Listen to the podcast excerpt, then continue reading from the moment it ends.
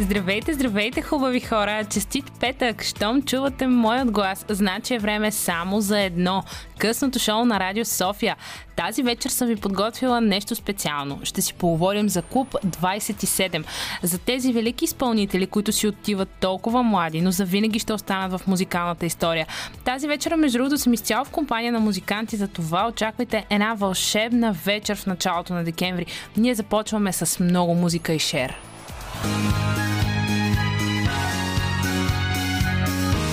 Радио София. Късното шоу. Селмира Джума.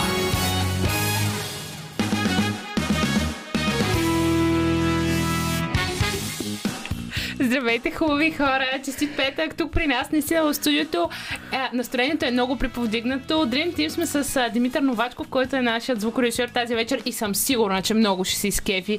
То, поне на музиката, ако не на нас с Роман, поне на музиката ще се изкефи много. С- Може ли да добавя нещо? Да, бе, няма смисъл да те Надявам се, надявам се, надявам се да оглуша човек от а, нещата, Леле. които се случват тук в студиото. Звуците, които всъщност Аз се и Роман пеем. Това е всъщност нашата транскрипция на звуците. Аз Не. и Роман пеем, но Не, аз трябваше... само пригласям. Но аз съм звездата, така да, е. точно. Признавам си, но аз прекалено много си обичам всъщност слушателите никога не пея между Роман в моето късно шоу. Ако пея много малко и много тихо. Добре, това означава, че мен не ме обичаш. Как да не те обичам? А Те за тогава за какво ми пееш? Но знам, че ти можеш да понесеш много. живот, живот. Но сега, малко по-сериозно, днес нашата тема е Клуб 27, любима тема и на двама ни. С теб частично сме си говорили в Добър вечер София и то не е от, нали, много отдавна на тази тема. Скоро, да. Да. А, ти така като човек, който се занимава с музика, какво мислиш за артистите в а, този клуб а, 27? Ми, Днес така с теб в нашето шейн парти знаеш ли ще какво мога, мога да го кажа?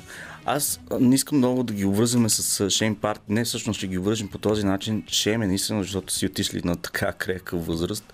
Това но- е наистина единственото срамно, в Срамно това нещо, нещо. Да. Факт, факт. И срамното е, че не са, не са останали и живи сред нас, за да могат да творят и да заразяват с магнетизма си, който са правили, с който са творили музиката, която са създали, защото си представям, ако бяха а, още живи, какво, какво нещо щяха да направят? Това, какво е- това още е, щяха между да подарят малко на като, хората? А, винаги знаеш, аз съм си го мислила това малко като нож с две острията, Да. защото наистина никога не знаеш тези хора как са могли да потръгнат. Нали? Много хора казват, ето, примерно, веднага сещам за един Кърт Кобейн, който лично аз много се възхищавам. И нали, те, много хора казват, той нали, е останал на върха. Нали, той умря докато беше на върха. Само, че как може, може би, следващите е му албуми може да не са толкова добри. Нали? Факт, Да. Очакваме от тези хора, но те наистина са отишли, когато са били в някаква много пикова форма и не се знае как са щели да се развият нещата, но е факт, че на Крът Кобейн, Джанис Джоплин, Джим Морисън, Еми Уайтхаус, това са имена, които наистина са оставили много голяма следа в а, музиката. Те, общо между тях, че имат милиони фенове по света и Аз- са в така наречения клуб 27. Знаеш как си го обяснявам, разказвайки ги тези неща, се сещам всъщност за м- нещо красиво. А, този, този клуб е красив, изключително красив и трябва според мен да си истински, истински достоен, за да членуваш влезеш а, там, в този да. клуб. И не случайно един такъв достоен човек се е отишъл и основал този клуб и след това е прибирал при себе си тези гениални музиканти. Именно за, за него сега ще си говорим. Точно така, той е първия. Но знаеш ли, преди да започнем да говорим за хората в а, този клуб, а, попаднах на едно много интересно изследване от а, 2015. А, един австралийски професор по а, психология и музика, много интересно, Даяна Кени, всъщност публикува серия от статии, в които разглежда връзката между смъртта и музиката. А, тя проучва кончината на над 12 000 музиканти, отишли си за винаги в периода между 1950 и 2014 година, като установява а, може би не толкова шокиращи закономерности, ако трябва да бъдем искрени. Всъщност данните и показват, че ако си музикант, е много а, вероятно да умреш от неестествена смърт, което е факт. А, най-честите причини а, за ранния край на хората са свързани, нали, свързани с музиката, с самоубийство, убийство или инцидент. Или с а, предозиране, с всякакви Това мисля, че се води които... а, май инцидент. А, добре, май графа инцидент. Но, Но е факт. Добре го увести. нали, това е инцидент. Хората не са го очаквали. Нали? Не, е, не е да кажем нарочно, но всъщност аз както човек на теориите на конспирациите потърсих, нали, се поразрових и разбира се най-крайни, най-крайните а, конспиратори и аз това съм го чувала и за други групи, за Битълс, като сме си говорили. А, но всъщност а, така най-крайните хора, които вярват в тези теории на конспирациите, вярват, че хората, които са в този клуб, всъщност са сключили сделка с а, сатаната. И затова пък той си ги прибира на това число 27, а пък привърженици на, астро... на астрологията намират връзка с влиянието на Сатурн. Аз не съм много запозната с тези неща, но това ми беше много интересно да го прочита. А знаеш къде е Сатурн поне? Не ме прекъсвай. Добре. Не За да не станат инциденти. да не стане инцидент тук в, а, по време на ефир или между песните. Всъщност, а, че започва да се усеща към 27-та година, а пък защото всъщност а, деветото число означава, е край на цикъла и 2 плюс 7 прави 9. И всъщност това означава край нали, на тяхния живот. А пък а, скептиците всъщност вярват, че 27 е пределната възраст, в която организмът може да издържи на системно предозиране с алкохол и наркотици. Което е доста адекватно. Като... Не съм много съгласен, защото имаме един такъв много, много случаи, в които доказват точно обратното. Давам ти първия случай, това е Чарли Шин. Да, между другото, не. Ози Осбърн. Парис Хилтън. Парис Хилтън. Ето, те, те започват вече да идват. Сигурна съм, че на вас са хубави хора. новото 27, макар че не искам Парис Хилтън да влиза там. Не, това не, е лично не. мнение. Не, не, това е съвсем а, друго. не Изобщо няма, няма неща, да да. разваляме. Но както ти каза, всъщност отброяването на зловещата поредица започва на 3 юли 69-та година Далеч, с смъртта на един от основателите на бандата Rolling Stones, Брайан Джонс. Той е китарист, менеджер и първи солист на групата. След издаването на първият албум през 69-та, естествено славата си го погубва, злоупотреба с наркотици, множество арести и бурния му живот, естествено, стават основна причина за изгонването му от а, рок групата. Само месец след основаването и на 3 юли той е открит мъртъв. Приятелите му, тук има малко, нали, така теория на конспирациите, приятелите му твърдят, че е убит от ремонтиращ а, а, човек, а, всъщност човек, който е ремонтирал къщата му, заради пари го е убил, обаче официалната версия до днес а, си остава, че а, всъщност смърт по невнимание. Това май попада към инциденти. Той мисля, че е открит в а, а, на дъното на басейна си. Аха. Да. Да. Запознат съм общо заето с тази случка, но като личност и като творчество признавам си, това е моя грешка, която в някакъв момент от живота си трябва да поправя. Не съм запознат много като а, него самия личност и към, като творец, това какво е творил, но факт е, че оставил богатство. Наистина богатство в музиката, богатство в а, най-малкото е ос- ни оставил Rolling Stones. Абсолютно. Аз това си мисля, че и доста хора може би не могат да понесат а, славата, особено ако много бързо дойде тази слава. Ти можеш да си представиш една нощ, ти си никой буквално и на следващия ден вече си... Говорейки за това, наистина, споменавайки това, че не може да се понесе славата, какво има на тези хора, ще направя едно леко отклонение. Може би не трябва да правя едно такъв сравнение, но той попада в тази графа с Джастин, Би, Джастин Бибър. Попада в графата за това какво му отнема славата.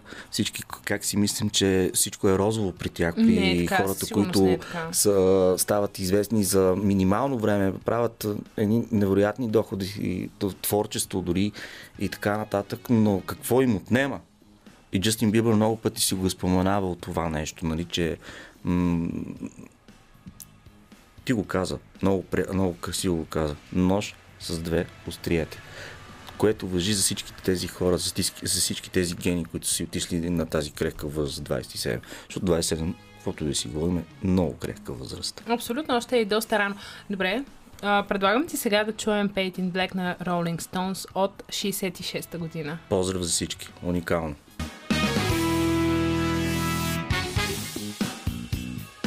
О, надявам се и на вас ви е толкова хубаво, колкото всъщност ни е на нас. Слушаме хубава музика, говорим си, някак си съвсем в реда на едно късно шоу, нали, Роман? Факт, ако сте се прибрали вече по къщите си и ни слушате, си пете си по едно хубаво питие и се наслаждавайте ни се на тази прекрасна музика, която тези велики хора са творили в а, миналото. Всяка, в бъдещето бих казал, защото ние слушаме точно в а, бъдещето тази музика. И тя ще остане вечна. Точно и като си помислиш, че те на някакви доста така ранни години са направили тази музика. Мгм. Защото те вече към 27-та си година са отивали към своя финал.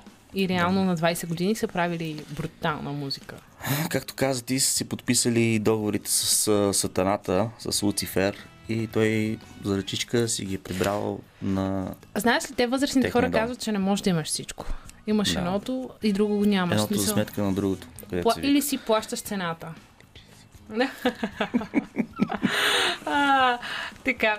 А, между другото, макар смъртта на Брайан а, Джонс да се смята за официално начало на клуб а, 27, а, тази така зловеща се- серия от а, смъртни случаи, дали е правилно да го кажа, стартира много по-рано, през а, 38 година.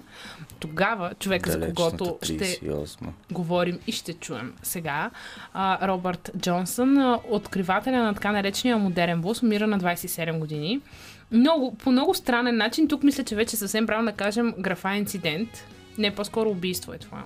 След флирт с някаква жена на една забава в Гринвуд, Мисисипи, съпругата всъщност на дамата му сипва отрова в уискито. Интересното е, че мястото на гроба на самия Робърт Джонсън и до днес не е известно. Не се знае къде е погребен този не, човечец. Не. Вау. Ето това, на това му се вика гадна съдба. Да, защото човека реално не, не се е самоубил, нали, не е правил нещо штуро, да кажем, да попадне в инцидент, но са го убили. За пореден път си признавам а, за мой срам. Ето това тук вече шейм парти. а, не съм запозната с личността на този човек и с, а, с личния му живот, но, но ми е интересно нали, как не са разбрали случая, не са разкрили случая, как се е случило, къде се намира дори. Защо- Това предполагам са някакви хипотези, че а, въпросната жена му е сипала не, не, това, това, е официална, това е официална информация. А какво се е случило с въпросната дама? Никой това вече, знае. това А, вече го няма. Всъщност тя, дамата, реално не е виновна, ами мъжа й. А, мъжа и... Защото той си в а, отрова. От ревност. Любов от ревност. Ето това е когато се занимаваш с неправилните хора на неправилното място в неправилното време. Какъв е изводът от историята? Мъже не излизайте с женени жени. Точно. Тоест, омъжени жени. Омъжени. По-правилно. И омъжени жени. Всъщност, да, съвсем вече политкоректно. А, добре, предлагам ти да чуем а, Crossroad Blues на Робърт Джонсън. Нека.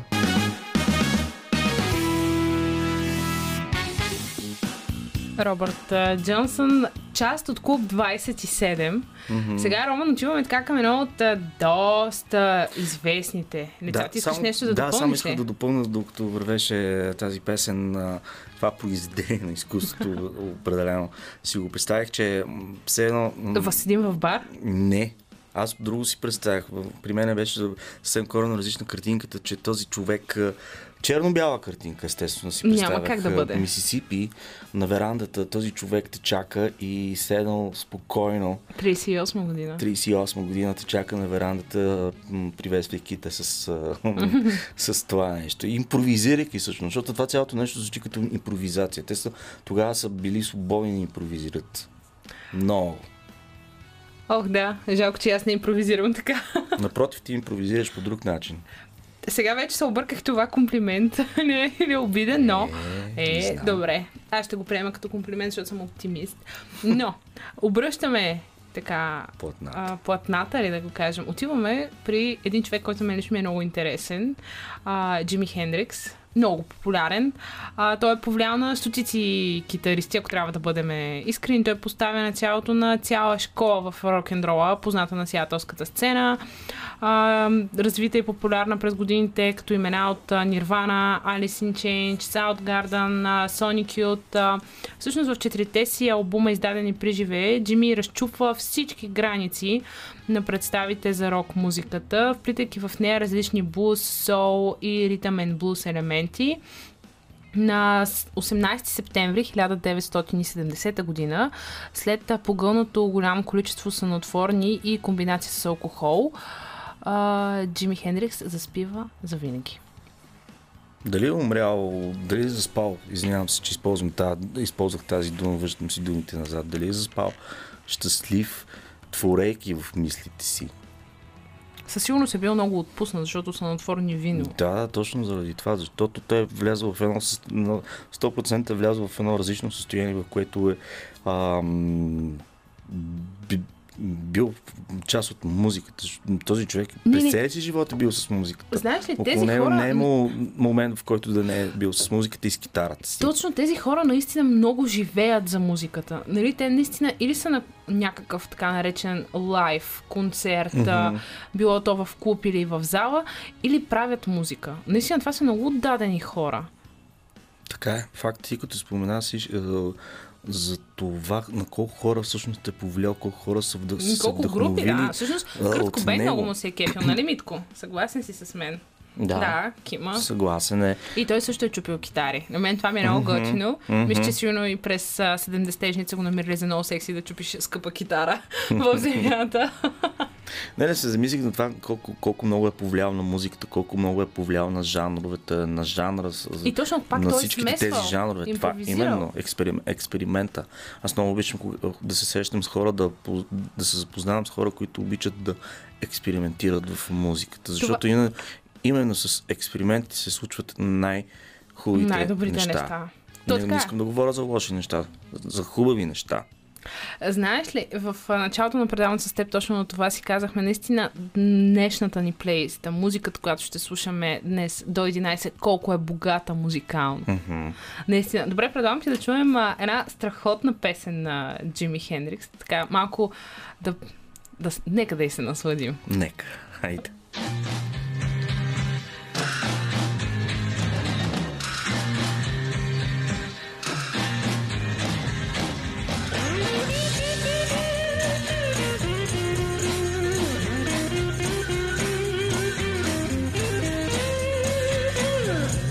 Must be some kind of way out of here. Say the joker to the thief. There's too much confusion. I can't get no relief. Businessman there, drink my wine. Plowman,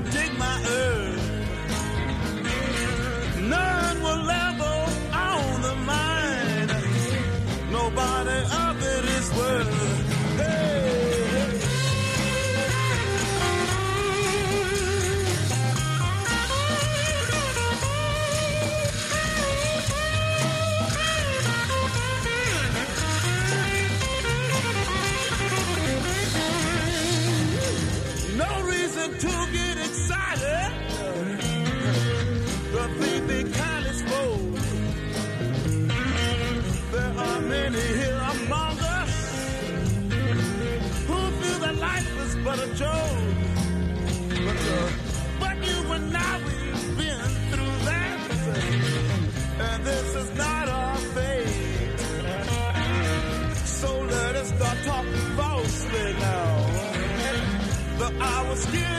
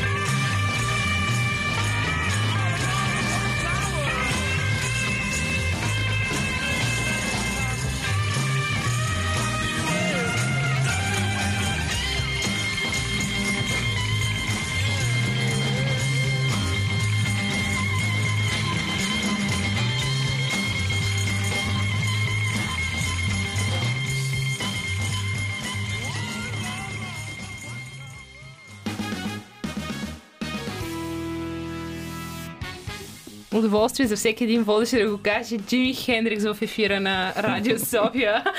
Наистина е много яко, но усетих, че точно тази песен Том Елис, който играе, всъщност Луцифер прави един страхотен кавър с китара. Така че препоръчвам, ако имате свободно време да го чуете, наистина си заслужава. От един луд пичага с една китара, която я троши. Отиваме при една доста штура женичка. Още която... по-луда. Още. Ами аз исках да кажа штура, за да не звучи луда, но да, наистина доста, как да кажа, свободолюбива жена. Описват я а, с а, хриптящи въздействащ глас, както и разбира се нейното разкрепостено поведение на сцената и носят много интересен прякор. Великата. А, за величието и говори и всъщност и поставянето под номер а, 28 в списъка на 100 най-велики изпълнители за всички времена на така великото списание Rolling Stone от 2008. Mm-hmm. Всъщност тя е отчаяно една жена, която така търси любов през целия си живот. Тя умира сама в хотелската си, стая, къде? В Холивуд, на 4 октомври 70-та година, само няколко дни след а, Джими Хендрикс. Официалната версия за смъртта естествено е свръхдоза с наркотици. В завещанието си, между другото, Джанис оставя 2500 долара за погребален купон, на който раздава чоколадови кекчета с хашиш. Да си, да си отидеш с стил. Бре, Доста штура матка. Да. Изненадах ли те? Много се радвам, че много се радвам, наистина. изненадам с някакви такива. Това ме изненада. Чак ме... Да, няма да допълвам. Но относно Джайнис Джоплин, аз им, имам чувството, така предполагам, де, а, че тя не е, била в, не е била в адекватно състояние. Всъщност нейното адекватно състояние е била под всички тези Аз не знам дали някой като цяло я е виждал. не въздействия. Да, именно. В Тя адекватно. дори Може би сигурно сцената- 16 годишна не е в Наскоро адекватно гледах, състояние. наскоро даже гледах в а, социалните мрежи един клип, в който нейно лайф изпълнение от а, тогава, където гледаш и си чудиш, нали, добре, тази жена как се държи въобще на крака, как успява да... Между другото, знаеш да ли, се а, хората да- точно както с да. а, кофеина, когато прекаляваш с а, кафето, Искаш още и още. Не, тялото ти става ре, а, резистентно на една А. определена доза кафе. Примерно, ако кога- когато кажем за първ път пиеш кафе, първото кафе, което изпиеш, те така Удря. ти повлиява, да, доста силно. Обаче след време вече пиеш по две кафета и нищо. Пиеш три кафета и, а, нали. Чак на четвъртото можеш да го усетиш. Интересното искам да кажа, да се замислих на това, което докато вървеше Джими Хендрикс, а, а, а, Митко Новачков, а, нещата, които ни разказа и за, и за самия Джими Хендрикс, и за Джим Морисън, за когото малко. малко ще си говорим, и за Джанис Джоплин. А, се замислих на това, че Е, тези хора... години? 70-те Те хора не са, имали, не са имали норми. В смисъл, не са се съобразявали с нормите. Те са, те са се съобразявали единствено с това да творят готина музика, която да остават на, поко- на, като завещание. Знаеш ли, да, и това е факт, че те са живяли 27 години, но са ги живяли тия години. Mm-hmm. Ако да кажем, ние сега, нали, си кажеш, добре, нали, сега ще завърша, ще, нали, ще уча, кажеш сега това, после онова, и някакси да кажем това пътуване, което се оставяш, то си остава все по-отзад, докато те, примерно, тия хора са направили, ти представяш си колко е страшно да кажеш, окей, през 70-те ще правя музика, нали, с толкова много тонтливи хора, нали, които излизат също време, и ти го правиш. Да, да. И, и ставаш супер успешен. И виж ги тия хора до ден днешен, хо... по тяхна, те са сегашните певци, които са вдъхновени от тяхната музика и правят качествена музика, благодарение за на съжаление, тях. за съжаление, сега да си говорим факта, че младото поколение, срещу съм такова младо поколение, които вече не знаят тези имена. Някакси това завещание, което са оставили тези велики хора, не е достигнало до тях по, по, по една или друга причина.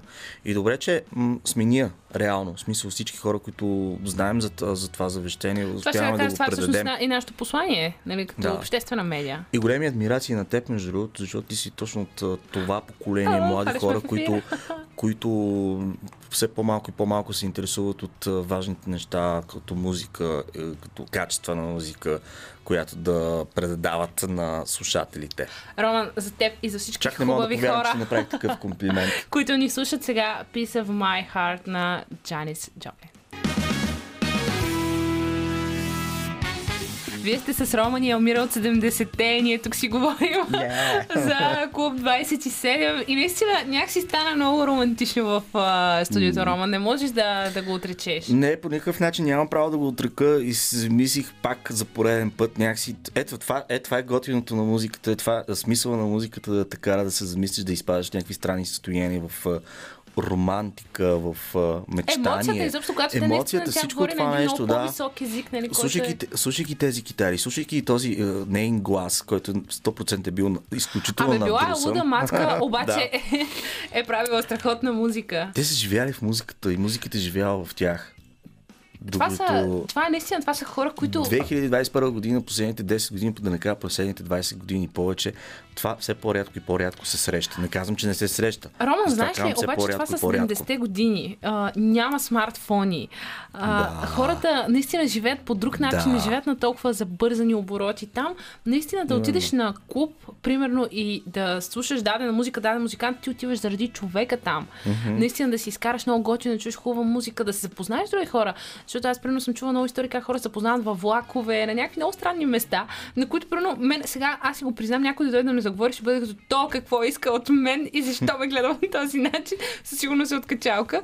Но а, наистина тогава са били едни времена, в които се запознаваш с хората, живял си, ето, нали, тези хора са злоупотребявали с много наркотици, с много алкохол, с всичко по много. Да си говорим за поредната откачалка, която добре. за съжаление също си отишла на така кряка възраст. Това е Джим Морисън и между другото той си отива на 3 юли 71 а, издъхва а, всъщност той е нали, вокалист на а, Дорс, доста така известен. Причината е инфаркт. А, говори се, че е установена връзка, а, всъщност има установена връзка с а, Джанис а, Джоплин. А, свързва самия- ги, мога ли да го кажа, пиянски как- секс? Да, освен това, едно друго нещо ги свързва, както Митко каза. А, една бутилка в главата на, на Джим Морисън. Отлетяла от ръцете на Джанис Джоплин. А, всъщност доста, доста тъжно, защото а, твърди се, че е намерен мъртъв. Всъщност той е намерен мъртъв в а, ваната в а, апартамент. А, обаче а, полицията установява а, че не е точно така, защото се оказва, че той е намерен в нощен клуб в а, Париж и всъщност а, Джим умира там, в този mm-hmm. нощен клуб, но а, от а, самите наркопласьори бива отнесен отново в къщи и така са го намерили. Метнали са го във ваната, в опит да го съживят, само че не са успяли и са го оставили там.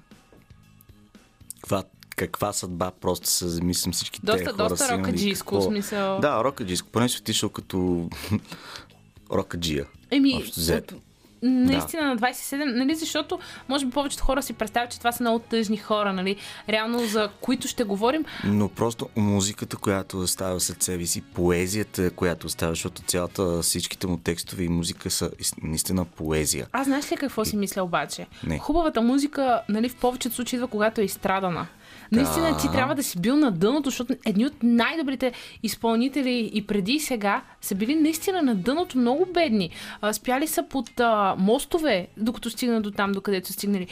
И те са го изживяли това нещо. Нали? Ти излизаш на сцената и си казваш, Боже, виж ме, следващия час ще си говорим за Еми Уайнхаус, която всъщност е последната, която влиза в този клуб, а, 27 до този момент. Ам, и всъщност тя самата отказва да пее песни от а, албума и Black to Black, защото тя казва а, пред самия си менеджер, аз вече не ги усещам и не искам да ги пея, се едно лъжа хората. Да. Наистина, Ето за това говорихме, за което говорихме, смисъла на музиката и смисъла на това да правиш музика и да изпълняваш пред хората тази музика. това, това не е комерциална музика, това не е комерциална предаваш музика. себе си на хората. предаваш емоция, казваш нещо наистина в което вярваш.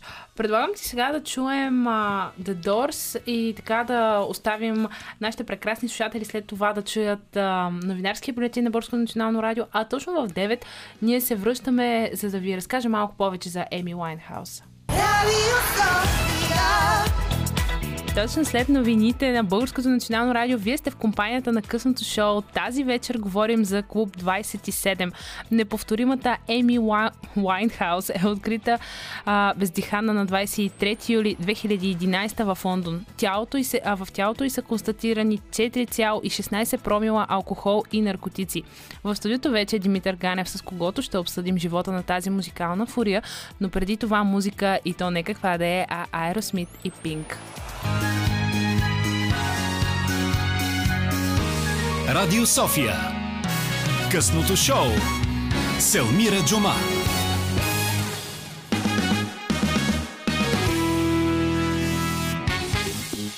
Dream Team сме с Димитър Новачков и Димитър Ганев. Днес така ми върви. Между другото, аз след това а, така започнах и предаването, че тази вечер ще съм в компанията на музиканти. Роман Михайлов, ето те теб, музикален редактор. Димитър Новачков, Благодаря. който е а, също така китарист, нали така? И е, прави малко, той сега е малко срамежлив, нали, защото преди малко говорихме за Джими Хендрикс, така. Но иначе... И пее, и пее. И пее, и пее. И аз пея, но мен не ме харесват. Докато на те ти ръкопляскат, на мен ми казват, Но, но пък от друга страна. но Радио София в... ме промотират. Друго си. А, Митко, тази вечер си говорим за Клуб 27. Някакси Yes. а, така с Роман а, започнахме, поговорихме си за Джими Хендрикс, за Джанис Джоплин, за Джим Морисън, а, Брайан Джонс а, и стигаме, до, може би, по не, не, не, мож- не може да кажеш по-известни хора, но някакси, хайде да кажем, и скандални известни хора. Последният човек, който до момента, нали, защото все пак няма, не може да кажем, че Клуб 27 има край нали, официален, но последният човек до момента е Еми Уайнхаус. Yes. Yeah. А, между другото, ти като човек, Да. нали, хай сега да излезем от ролята на журналист, ти като музикален редактор, да кажем, а, какво мислиш за самата Еми? Какво впечатление ти направи тя, когато я чу за първи път? За На колко години беше? Митко първо? Признаваш ли? Хм, 2008. Знаеш колко сметки трябва да направя сега? Много е сложно. Факта обаче, че а, тък му бях станал музикален редактор, когато се запознах с творчеството на Еми. Малко Ох, мислех, че по-късно. с нея си се запознал. м, за съжаление не, защото ранната Еми е много интересна. Всъщност и късната Еми е много интересна като човек, когато не е под влиянието на редица субстанции, очевидно депресията, маниакалната, която е гонила, свързана особено с бивши съпруг, настоящия и съпруг, гаджето и не гаджето и този Блейк Сивил, но А най-интересно че той иска да се разведе с нея. естествено. Ето така, така, това е клас- класиката на токсичните връзки. Мисля, че тук в късното шоу думата токсична връзка е нещо, което през цялата седмица се Това е запазена тема. абсолютно се разследва от всички страни. Но Еми Лайнхаус е нещо много интересно, особено в 2008-2009. Тя чисто 2006. музикално е някакво чудо. Изключително интересно е защо? Защото Rehab, Back to Black, първият албум Франк промениха начина по който се слуша. Защото Тя е много Тогава- джази, много фънки. тогава излизахме, тогава излизахме от 90-те. А, Бяхме и в ерата на малко Backstreet Boys, NSYNC, преминаването от тях към включително и Spice Girls. Влиянието на 90-тарската музика, което минаваше към не толкова изпълненото с толкова много инструменти, по-синтетично звучене на ранните 2000. И изведнъж се появява Еми, която отново показва силата на безобразно добрия вокал и силата на истинския инструмент в песента. И откровенно ти просто защото не мога да измисля по-търмен, по-добър термин, ти отвинтва главата с безобразно добра музика. И в общи линии, наистина на фона на всичко, което излизаше, особено в този период, в комерциалната сцена, разликата беше галактическа. А, тя наистина е от хората, които а, ни се е налагало примерно да ходи на много прослушвания, за да може да изгрее, за да може да успее. Тя просто си е пратила буквално касетка с а, нейни песни, които след това влизат в първия албум. Изписала, изрисувала е Еми отгоре, залепила е някакви неща и ги е изпратила на продуценти. Човек Yes. пуска песента и първоначално изобщо не вярва, че едно 17 годишно момиче, както той описва, пее като 50 годишна отработена певица. Просто си е, както се вика, дар си е. Таланта при нея е дошъл свише и факта, че а, благодарение на баща си, така наречения Мич Уайнхаус, който е Който скарва доста пари на нейн гръб. естествено, което, нали, ролята на бащата в света на една млада дама е доста, може доста да помогне и доста да я сбърка. В този случай по-скоро е воде, водело към сбърканата част. А и майка, която е страдала от хронична депресия след а, раждането на първото си дете и въобще им пост-травматичен стрес от бременността си. И реално тя не е имала присъствието на майка си. Баща е една такава противоречива. Той тук го има, тук го няма. любовница, да, непрекъснато се Така, мести. И, но пък за сметка на това е стандартното захранване с гениалната музика, с Сара Вон, с а, Дина Вашингтон, с този начин и тази стилистика на пеене, която повлиява младата Еми. Естествено, факт е, че за нея тя подписва преди да влезе първи албум Франк, а, свири по джаз клубове. Коптън Клъб, ако си спомням, а, беше, където пее и получава по 250 паунда на седмица. Реално там идва един от а, ска, талантите на търсещите млади таланти хора и част от групата там опускат а, техни неща, за да ги чуе. Той чува вокалистката, казва коя е вокалистката. Те започват да мълчат като рамсисти, защото, защото не искат да си издадат вокалистката, за да не им откраднат.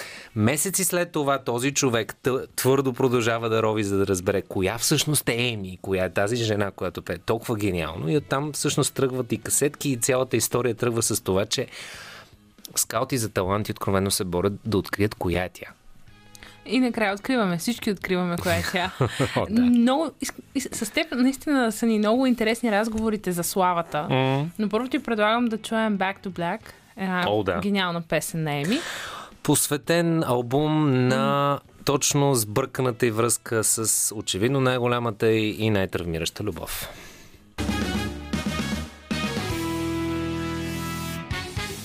Back to Black, песен посветена на любимия на Еми Уайнхаус. Блейк Филдър Сивил.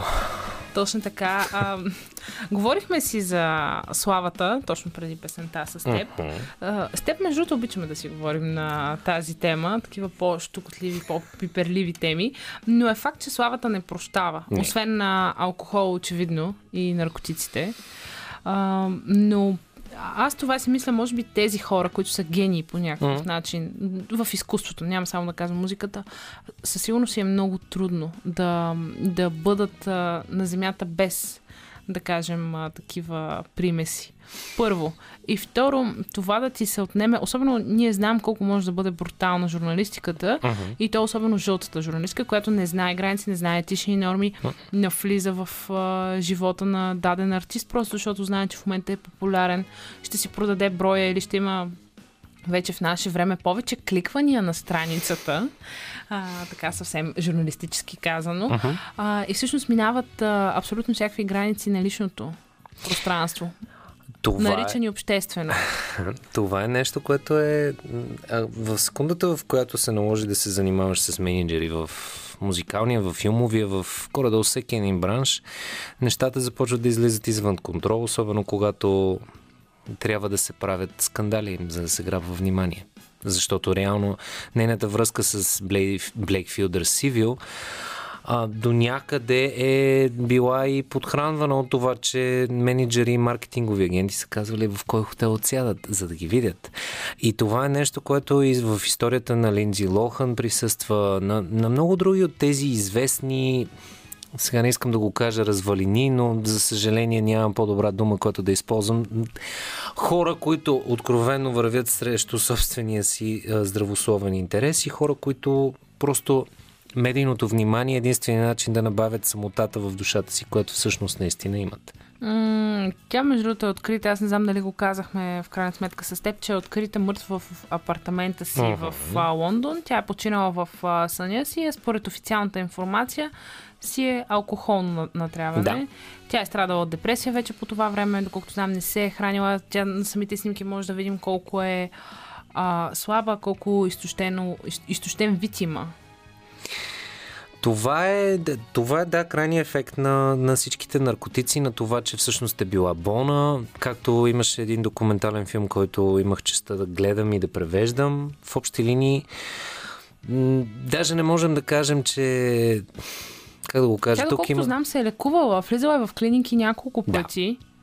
Но тази деструктивна любов към, към Блейк Филдър Сивил, това, че сега дали наистина се отделила напълно от родителите си, защото има интервю, в което двамата и родители казват, не че те не са се отчуждили от нея, но казват, че единственият начин да достигнат до дъщеря си е през, ам, през медиите. Което Майка и да, даже доколкото Да. знам, тя пише писма в някои от вестниците, лондонските, големите вестници, за да може да свърша с нея. Но Мич Лайнхаус е човека, който, който, което и влияе най-пагубно. И това, че може би го няма. Няма го бащинското присъствие. И за това е точно се появява... Много интересно. Него го няма, докато тя не е известна, но в момента, в който малката Еми започва да изкарва много пари, тя става момичето на татко. За съжаление така се случват нещата и за съжаление хората... Аз за това имам една моя си теория, която е подплатена от такива истории, че това с кръвта, вода, че кръвта е преди всичко, това не е вярно. В смисъл, когато някой откровенно те е изоставил и си му интересен само когато има финансова изгода от теб, ми да, дори да ти е баща, по-добре да не е около теб, защото реално работи в твой общърп, отколкото в твоя подкрепа.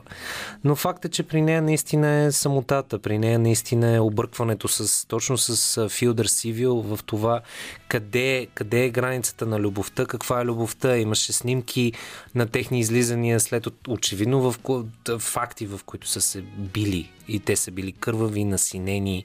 Тя няколко пъти е казвала в интервюта, че а, седят вечер на масата, тя го изпитва с някакви неща. Задава му въпроси и ако някой от отговорите ни харесва, директно го с прав ляв в брадичката.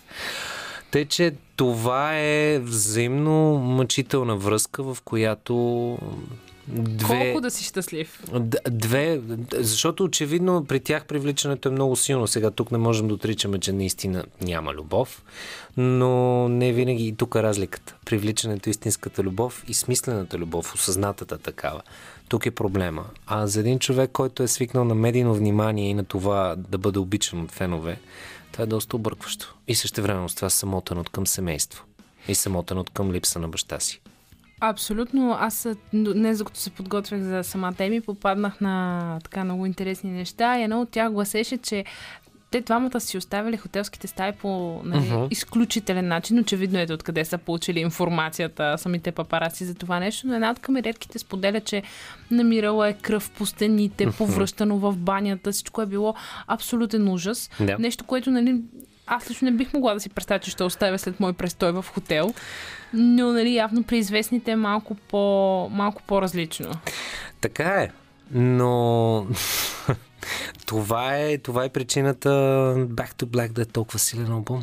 Знаеш ли, а, нещо, което обаче пък е много любопитно, тя след раздялата си с а, нейната най-голяма любов, ни отказва да пее тази песен, защото вече не вярва в нея. Много, много интересно. Тя казва, аз не искам да изляза на сцена и да пея тази песен, защото наистина не я усещам вече по този начин. Любовта, тя между другото, първият албум Франк е... А, Което като се замислим е много силно, защото кой днешен артист няма да си изпее една от най-продаваните песни? Еми Лайнхаус точно заради това е интересно. Просто защото е индивидуалист, който обаче, за съжаление, не се е обградил с правилните хора. Защото ето за първия си албум Франк казва, който печели редица признания. Той е албума, който е налага на сцената, награди Брит отнася за него. Но ще я цитирам директно. Някои неща в този албум ме кара да отида на, на малко място, което е адски горчиво, за да цензурирам, защото не го казва това. Никога не съм чувал албума от началото до края и го нямам в къщата си. Маркетингът беше прецакан, промоцията беше ужасна, всичко беше пълно срутване, това е разочароващо и реално работих с много идиоти. Да, добри идиоти, но пълни такива. Това е мнението за албума Франка, който реално и печели доста. Тъй, че Еми е доста солена в начина си на изказване. Много, много интересно. Тези хора, наистина, които са направили нещо толкова голямо, а, говорят така. Самия и Кърт а, нали, споделя за всяко тяхно изпълнение. О, беше ужасно. Мгм. Нали, наистина не се представихме добре. Или тази песен дали звучи добре така. Със сигурност това са хора, които търсят повече и повече. Признанието, на, при, признанието, което не са получили в някакъв определен момент от живота си и отново Виж, се връщаме към признанието И на публика. двамата са в клуб 27 и двамата са деца на разведени родители. Добре, искам и да поговорим за края на Еми, но преди това ще чуем Рехаб. Мгм.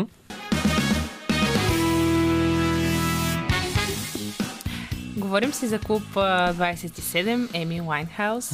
Е наша основна тема този час. Минахме от началото, така бляскавото начало, за, да кажем, след това така последствието от това бляскаво начало, тези луди купони, тази истинска любов ли, колко да е истинска, тази болезнена любов, токсична любов даже, май токсична не е правилно. И в края на часа, естествено, да ще поговорим за края на Еми. Всъщност, каква е Еми в края на кариерата си, чисто музикално тук? Нека започнем преди да минем към по-штукотливите неща. Реално в момента, в който е в а, подем, много, не много, но малко преди да се състои печалния концерт в Сърбия, записва Body and Soul с Тони Бенет. И ако сега е момента, в който вие, приятели, се запознавате с Еми Уайнхаус, Rehab е, може би, най-добрият начин. Ето, като ме попита в началото на часа, ето това е една песен, която успя да промени музиката в, през между 2006 и 2009. Успя да влезе в на хората главите и успя да стане една от най-ротираните песни по радиостанциите. Но малко преди да се случи всичко и мо- момент, в който е била в подем и очевидно и в по-нормална връзка, а, записва албум с Тони Бенет, а Тони Бенет е едно... Както казва Бата Пешо, той не записва със всеки. Yes. И в общи линии албума е страхотен и там се чува, смисъл там се усещат проблемите, които има, защото говорихме си за това, тя наистина има проблем с дробовете си, от това, че е пушила различни видове субстанции, които дълбоко са навредили. Реално а, това е довело до м, лош ритъм на сърцето, до, да, да не кажа аритмия, защото не е точно, но в общи влушен ритъм на сърцето като цяло и се твърди, че дробовете са оперирани на 70% от капацитета си. Което само по себе си а, означава нещо много лошо. И гарнирано с водката, нещата около нейната смърт, за съжаление, са били предрешени. Но подема е албума с Тони Бенет. И там всички, които и бяхме фенове и сме и фенове, вярвахме, че нещата вървят към, към нормалното, към това, че тя наистина ще се отдели известно време, може би няма да издава музика, ще изчезне от полезрението и просто ще се отдаде на това да пише, да, Да се... свори. И най-важното да свикне очевидно на самостоятелността и това да е сама със себе си, което е голям проблем от, на хората от Клуб 27 и не само от тях, на редица артисти. Това е подема и след това обаче се връща обратно към старото. Защото тези, тези проблеми с дишането за един певец неминуемо оказват своя ефект. Оказва така е, а, говоряки за самотата, тя така и не е свикнала да бъде сама със себе си. А, много интересно споделят хора, че тя дори е ставала в 3 часа просто е така да изпие една бутилка с вино и е лягала да заспи. Което е доста страшно. И на така наречения печален концерт на фестивала в Сърбия, реално тя не е искала да излиза на сцената и е била много притеснена. Изпила е огромно количество алкохол, за да се отпусне. Нали знаеш как им казват обикновено в бекстейджа зад колисите? Пини си едно да те отпусне, само че, Така е. нали... Въпросът е, въпросът е да, да пинеш две глътки, за, за да отпуснат системата, но това е ти го каза много хубаво, начина по който тя се е прегърнала сама себе си, показва детето в нея, което буквално е дете. Тя е била като дете на сцената, беззащитна. И знаеки... факт, че баща я е изпратил на тази сцена, мисля, че това оказва много, много...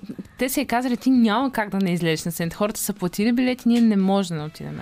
Границата ние, защото и аз съм го правил, в тинейджърските си години, края на тях, имаме много тежки напивания. След които си научаваш урока, научаваш къде са ти границите, защото буквално когато за първ път достигнеш до алкохол, ти започваш да се наливаш, да комбинираш. Нищо няма, мешаш да. Да, и там, и там стават тежките напивания. Тъй, че това, което тя е направила преди да излезе на сцената в, точно в Белград, е точно това. Детето, което е, после е била и на сцената, детето, което не знае границата на алкохол. Защото да, пие едно малко, за да се отпуснеш, действа. Факт.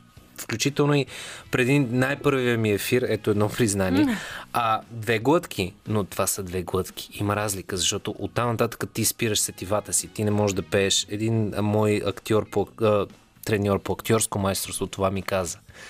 Много обичам да си пивам винце, но никога преди пиеса. И никога преди да изляза на сцената, защото си притъпявам сетивата. При все, че може да се напиеш, заваляне на език и така нататък, но не искам да си притъпя сетивата, за да усети и да попия публиката в цялата емоция. Което един човек, който не иска да е там, не иска да е на сцена, а иска да твори както направил с Тони Бенет и да е в студиото, защото в студиото е сигурно. Там сте ти, продуцента, режисьора. Няма проблеми да сгрешиш. Да. Ще, ще има още един тейк. Ще, ще се запише. И, рабо, и работиш с хора, които те приемат. Докато на сцената, все пак, когато не се чувстваш добре, отслабнала е, има респираторни проблеми. Това са толкова много фактори, които естествено, че човешкото създание, колкото и да е тренирано на сцена, оказва лош ефект. До- Абсолютно. Тя дори когато излязла, тя излязла с гръб към самата публика и започна да представя бенда, хората, с които е на сцената, все едно вече реално приключват. Тя просто не е била Не. а, подготвена за този концерт и нали, всички знаем колко е катастрофален. Yes. Жал има и клипчета в интернет. И оттам започват да едни твитове, защото мисля, че тогава е популярен твитър. Започват едни твитове за това а, колко зле се е представила, да я тагват, изобщо да я обиждат, колко лоша певица е, колко несериозно е това отношение. И няколко дни след това, реално тя а, бива намерена Мгм. мъртва. Но за да кажем нещо хубаво и да, да, се, да се знае за Еми Уайнхаус с хубаво, наистина хора, ако не сте слушали а, биографията и слушайте го You Know I'm No Good е едно прекрасно предложение, което много обичам. Ние няма да завършим с него, защото един от хората, които най-много тъжеше за след смъртта на Еми беше Марк Ронсън, с който всъщност е песента. Самата Лейди Гага каза, че една светлина, която е инспирирала нея, е угаснала. Защото ако се замислиш, Лейди Гага е, е, феномен, е феномен сама по себе си. Странната, нетипичната. Еми е първата. Еми е първата в, в 2000-те. Всъщност тя е нещо, което Кърт Кобейн е през 90-те, защото знам, че ще, ще си говорите за Кърт Кобейн. Той е странния. Той е на английски е the odd man out. Нали, човека, който е странника, страничния, аутсайдера. И тя го прави това на сцена и показва, че с странна прическа, с странен грим, с ефектното си червено червило и с феноменалния си дрезгав глас, тя е различната. Тя не е комерциалната музика. Тя прави некомерциалната музика комерциална. Добре, Митко, коя песен ще чуем сега за финал на нашия разговор? Песента, която а, като музикален редактор леко не обичах, но същевременно с това се научих наистина много да обичам след това, когато вече слушах Ейми като Ейми. Валери и ми, ти благодаря, че ми даде възможност да поговорим малко за Еми. Аз ти благодаря за този разговор. Освен с Еми ще ви оставим и с новините на Българското национално радио, а след това с Стефани ще си говорим за Кърт Кобейн.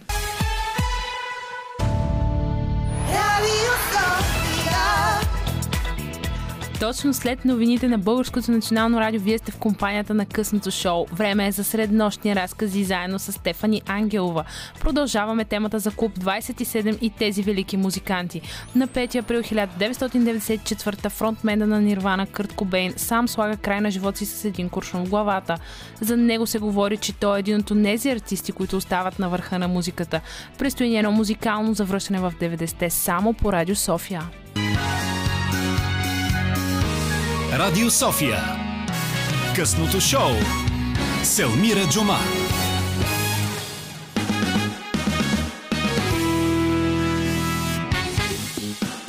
Точно така, вие сте в последния част на късното шоу. Тази вечер си говорим за Клуб а, 27. Слушаме наистина страхотна музика. Димитър Новачков е нашият звукорежисьор. Роман Михайлов е пък музикалният ни редактор, който наистина много сериозно се е погрижил така за нашите сетива. А пък сега е време за нашата рубрика Среднощни разкази с Стефани Ангело, която вече е тук. Здравей, Стефани! Привет и от мен. А, с теб така продължаваме да си говорим за клуб 27 и се спряхме за, може би, моя лично любим артист от този клуб. Това е Кърт Кобейн. Мисля, че нашия звукорежисьор ме подкрепя. Да. И аз така мисля. А, и всъщност, Стефи, сега ти ще ни разкажеш повече за него. Аз обаче тук съм си извадила един малък цитат от него, с който искам да започна нашия разговор за Разбира Кърт се. Кобейн. Ако умреш, ти си напълно щастлив и душата ти живее някъде. Не се страхувам да умра. Целият мир след смъртта, да станеш някой друг, е най-добрата надежда, която имам. Кърт Кобейн. Смисъл човек, който наистина си е гледал към тази, ам, към тази пътека. Точно, да. Ти, ти намери най-правилните думи, понеже аз... Те са негови. Те са негови. Абсолютно, да. На мен ми е много трудно да говоря за него, признавам си. Никога преди не съм била толкова притеснена, колкото тази вечер, защото... Той е голям. А, той е изключително голям и феновете на Нирвана са много, как да, как да го кажа, много навътре в нещата. Те знаят всички подробности. Изобщо и затова и се притеснявам да говоря за него, но ще пробваме да видим какво ще излезе. Между другото, Стефи, знаеш ли кое? Наистина много ми харесва за артисти като Кърт Кобейн и изобщо за групи като Нирвана. Първо, според мен Нирвана е група, през която почти всеки един тинейджър навсякъде по света минава. Рано или късно ти се среща с поне най-известните им а, песни. Второ, има много момчета, между другото, които спазват неговия стил, нали, светлите, леко раздърпани джинси, тениската отгоре с половер и така наречените кецове най-обикновени. Нали, няма да казваме марката, но предполагам, че повече хора сещат такива червени. А, но всъщност той наистина е така модел за подражание, нали, леко дългата коса, нали, русата коса, китарата. Много момчета започват да свирят на китара заради а, него. И факта, че той е бил толкова очарователен, защото е наистина точно до от нашите хора, с които за теб обичам да Абсолютно, говорим. За да. хората с, с харизма. Но понеже с теб си имаме една поредност на нещата, какво дете е Кърт Кобейн? А, на мен ми направи впечатление, когато започнах да се готвя, че е, по принцип ние обикновено, като си говорим за някакви такива личности, обикновено започваме с едно трудно, отвратително детство, обикновено нещо се е случило, а, имали са някакви проблеми и така нататък, и после станали звезди, примерно. Това, което ми направи впечатление при него е, че поне началото на неговото детство е много хубаво. Той, да кажем, че е роден на 20 февруари 67 година в Абърдин, САЩ. И първоначално той е едно общително, любознателно дете. В детската градина си го спомня точно като такова, отворено към света. Той е бил много хиперактивен.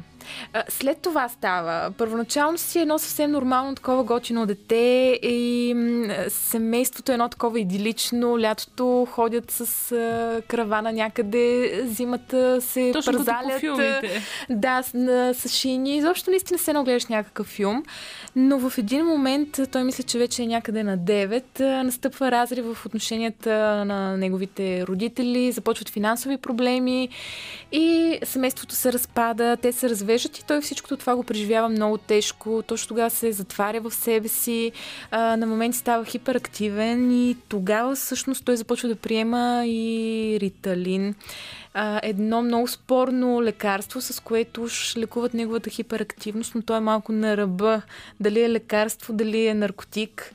Нещо, което може би в последствие наистина оказва... Си повлиява, да. Да, даже не, може би, а сериозно повлиява на, на живота му след това.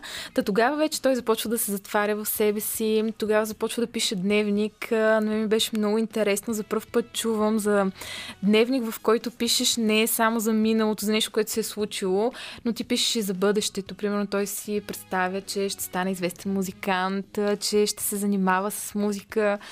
Изобщо а, много, интересен човек, както каза ти, харизматичен, много различен от останалите и сякаш надраснал своето съвремие.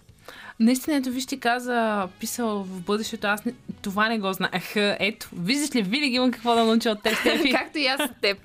А, това не го знаех, наистина, че е писал, но пък той успява наистина да стане изключителен музикант. Той става световно известен, милиони фенове и до ден днешния момчета, които просто му, му подражават и ужасно много му се кефят, но ам, всъщност много хора казват за него, че той е бил много амбициозен. Точно така. Тази книга, която ми даде ти да служиш на слугата на Дани Голдбърг. Който всъщност е техен менеджер, поне в началото, и нали, после му Точно, става да. приятел. Да, а, той пише нещо, нещо много, а, много готино. А, бих искала да го прочета. То гласи следното. Можеше да е мил и най-чудесният човек. Правил ми е най-трогателни прекрасни жестове, но можеше и да е много гаден и злобар. Тоест, един Доста човек... полярен тип. Да, един човек в двете крайности. От една страна неоспорим гений, а, човек, а, на музи... човек, който променя музиката. От друга страна затворен човек, а, човек, който а, като си постави някаква цел, пък а, ще я постигне на всяка цена. И защо човек на крайностите, даже аз тук не мога да кажа, че е в двете крайности, той е във всички крайности по-скоро. А, на мен това, което ми харесва всъщност в Кърт е, че той остава много земен. Не се самозабравя. Нали? Те може би казват, че големите творци са така. И той наистина е до послед... Дори той като че ли лично, нали, според мен, леко трудно приема целият този успех, който имат. А, точно така, да, като че ли... А... Той едновременно се стреми към това да бъде много добър, защото на мен беше много интересно да науча за него, че а, той държи да знае всичко, т.е. песните минават през него, ако щеш обложки на албуми, идеи за концерти, клипове за всичко. И аз изобщо наистина не предполагах, че той е толкова навътре. Нали? Той казва, нали, в повечето случаи си представям един артист така. Ами виж какво сега тук, нали, аз съм ти написал тази песен, виж как да го Да. направим, точно ние ще да го изиграем. Докато специално, нали, а, а, на Smell, Smells Like Teen Spirit, изцяло негова идеята за клипа и той е направил, той е продуцирал, той дори го е монтирал заедно с монтажист. Абсолютно да, човек е абсолютно отдаден на това, което прави. То пък и затова, може би, наистина и, и музиката му е такава, защото той е толкова отдаден. Затова и успява, но пък тук вече идва другото, другата страна на успеха и на славата, това, за което си говорихте с Митко в предишния час. Не всеки е способен да издържи на това нещо, на това да цялото внимание да е насочено а, към теб. А, дори а, билет, да няма билети за твои концерти, да имаш толкова много фенове, толкова много последователи по целия свят. Не всеки е способен да го издържи, особено някакъв човек, който е по-чувствителен, човек определен като аутсайдер, човек на изкуството, защото той между другото рисува като малък, той рисува много хубаво, даже и в последствие Си продължава да рисува, всъщност той до последно рисува. Абсолютно, да. Човек на изкуството, обикновено тези хора наистина правят най-хубавото изкуство, но и много често не издържат на това, което то носи, защото то не може да носи само хубаво. Искам и се да поговорим всъщност за успеха, може би, на Нирвана и това е с албума им Nevermind, който избухва и изобщо за цялата тази известност, която идва след него. Но първо ти предлагам да чуем към Are, естествено, на Нирвана.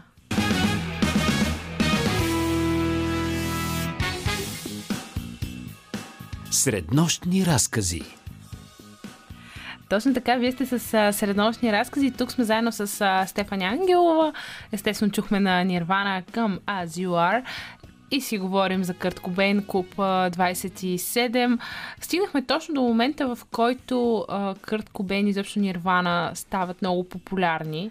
А, и така наречения албум Nevermind. А, през а, 89-та те издават всъщност дебютния си албум Bleach, а, който не е бил толкова успешен за Да. групата.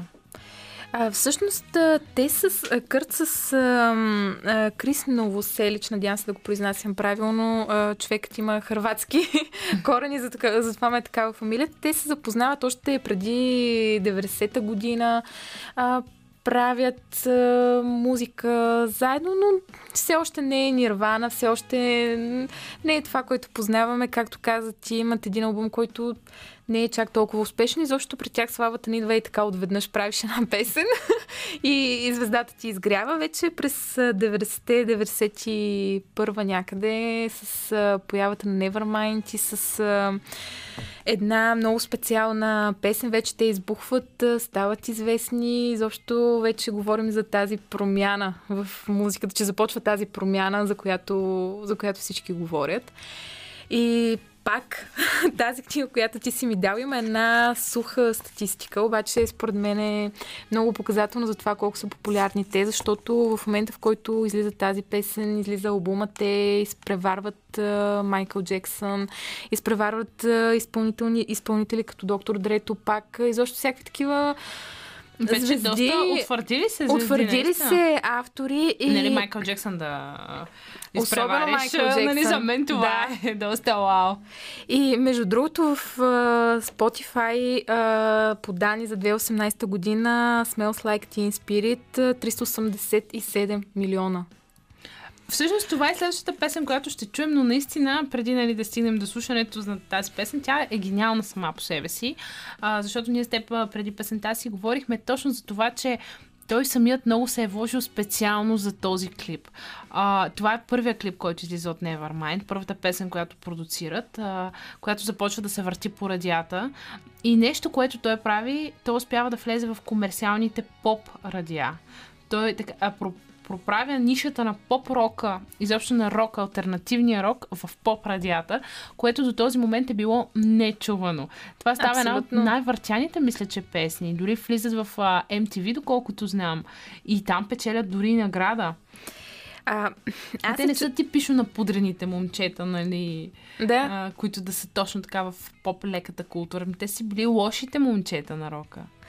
Ами, между другото, ние, докато течеше песента, да кажем на слушателите, че си говорихме, че най-хубавите песни, изобщо най-хубавото изкуство се ражда, когато има някаква история, когато си тъжен, когато нещо ти се е случило. И страданото изкуство. Абсолютно, да. И тази песен има една много интересна история. И се чудя дали заради това не става толкова популярна и албума Давай, разбива разкажи класациите. Обаче, той се, а, Кърт се запознава с едно момиче Тоби, член на една феминистка, феминистка група, и- която между другото имала забрана член, членовете й да излизат с мъже или членките й. Не знам как точно да го кажа. Жените членове. Жените, да. Момичетата а, е било забранено да излизат с мъже. Обаче между Тоби и Къ- и Кърт се появяват някакви искри. Те крият връзката си на един купон. Една нейна приятелка а, написва на стената Кърт smells like teen spirit. Което всъщност е марка на дезодорант, нали? Точно така, който Тоби използва. А, момичето, с което той се вижда. И всъщност посланието е, че Кърт мирише на Тоби. И всъщност ето тук се ражда тази, тази песен, която избухва толкова много и, и става първо по класации, защото има милиони гледания и слушания. И си мисля, че може би защото стои такава някаква лична история, затова и се е получила тази песен. Да, между другото, любов, хайде да кажем, не любов, но със сигурност някакво привличане, не силна емоция. Абсолютно, абсолютно да. Стои, а кога всъщност се появява Кортни Лов, която е толкова нехаресвана от феновете на Кърт? Тя е нещо като Йоко на да, Кърт. Да, между другото, като каза Йоко, а, той е слушал Битълс. Нали? Кър... Но е да, класик. което в първия момент ми стана странно. След това си казаха ми, окей, какво друго да слуша всъщност. Доста, доста логично. Да, да. Та, така, та и Кортни не е много обичана. Той среща по това време, когато се появява тази песен, когато а, се появява Nevermind и когато са на върха на класациите. И те се запознават на едно общо участие. А, той все още има някакви отношения с Тоби. Има там един скандал, се разразява, защото Тоби заявява, че е неговата жена. Кортни отсича и казва, ама не, аз съм неговата Да. приятелка. Е така. Има. Имало е борба. Абсолютно да, но а, за тях казва, че това е любов, любов такава, дето просто не можеш да я обясниш с думи. А, когато те се запознават, а, тя успява да го накара да говори. Защото той нали, е такъв затворен. Малко по-затворен, да, интровертен. Тя го кара да, да говори и ти като ги гледаш отстрани, просто си казваш, ами няма какво да ги раздели. Те са един за друг. И те имат също една такава много бурна не знам как да опиша вдъхновяваща любов, може би заради това, че и двамата са били нещастни. Тя като малко също е приемала това въпросното лекарство, за което споменах. Да, тя също... Виж, тук ме изненада. Да, тя също е дете на разведени родители, също преживява същите тежки неща, които преживява и той, може би точно там се събират и заедно споделят, заедно експериментират, заедно избухват, заедно правят всичко. Нека, нека първо да чуем Smells Like Teen Spirit, след това да си поговорим за наркотиците, хероина и разбира се финала на Кърт. Среднощни разкази. Наистина много емоция в а, тази песен на Нирвана. Просто всеки път, а, като я слушам, дори хубаво е, наистина, ако не сте гледали клипа, скоро пуснете си го. Така вече като пораснали а, деца на 90-те да я видите тази песен. А, за какво говорим? Един клип, който е направен преди толкова години и е бил превъртян по почти всички музикални телевизии и радиостанции. Това е една от най-слушаните всъщност песни на, на тази година, но това, което много ми харесва в самия Кърт и факта, че той използва неговата музика, за това че той прокрадва много а, идеи за феминизма. Той изключително много защитава правата на жените. Може да си представиш през тези години, нали, за какво говорим. Наистина един а, голям човек. Абсолютно. И ти като, понеже слушахме тази песен, аз си дадох сметка, че точно с тази песен съм разбрала за Нирвана. И аз, и аз това, е, това е всъщност моята първа песен, която знам от Нирвана. Митко, коя е твоята първа песен? е, не, не, Smell, Like Teen Spirit. А, Изненада. Ами той, понеже е фен, 100% не е тази песен.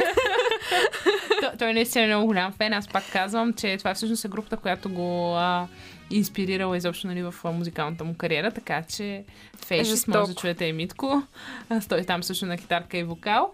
А, ние се връщаме обаче към а, Кърт Кобейн. А, кога му става по-тежко от славата. Кога славата вече започва да го мачка, идва хероина. Той мисля, че с а, Кортни Лов започва. Въпреки, че той в доста интервюта казва, че много преди нея започва с хероина.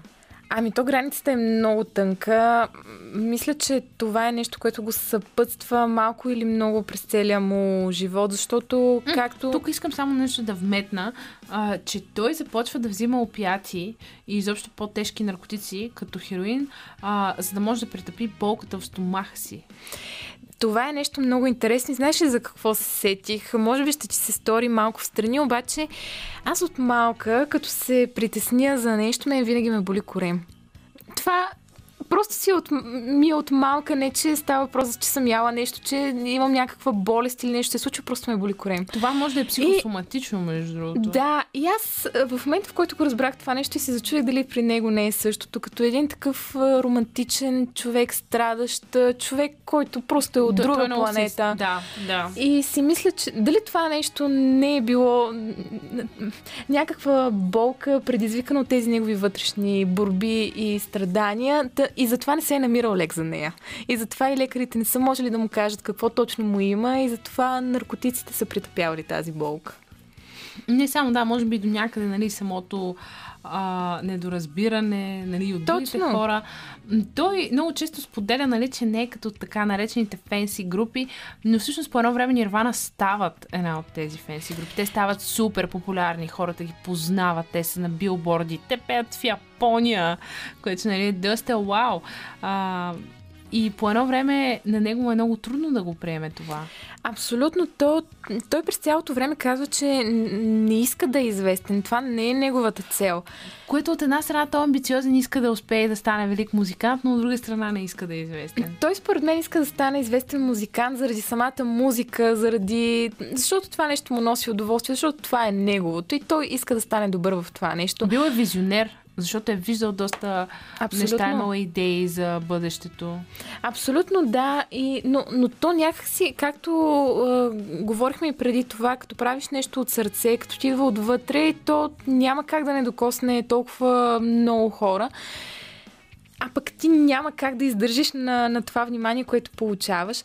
За, между другото, а, в един момент а, те с Кортни влизат в клиника, когато разбират, че тя е бремена. Адски много се плашат, защото те приемат а, хероин, а, приемали са хероин преди това.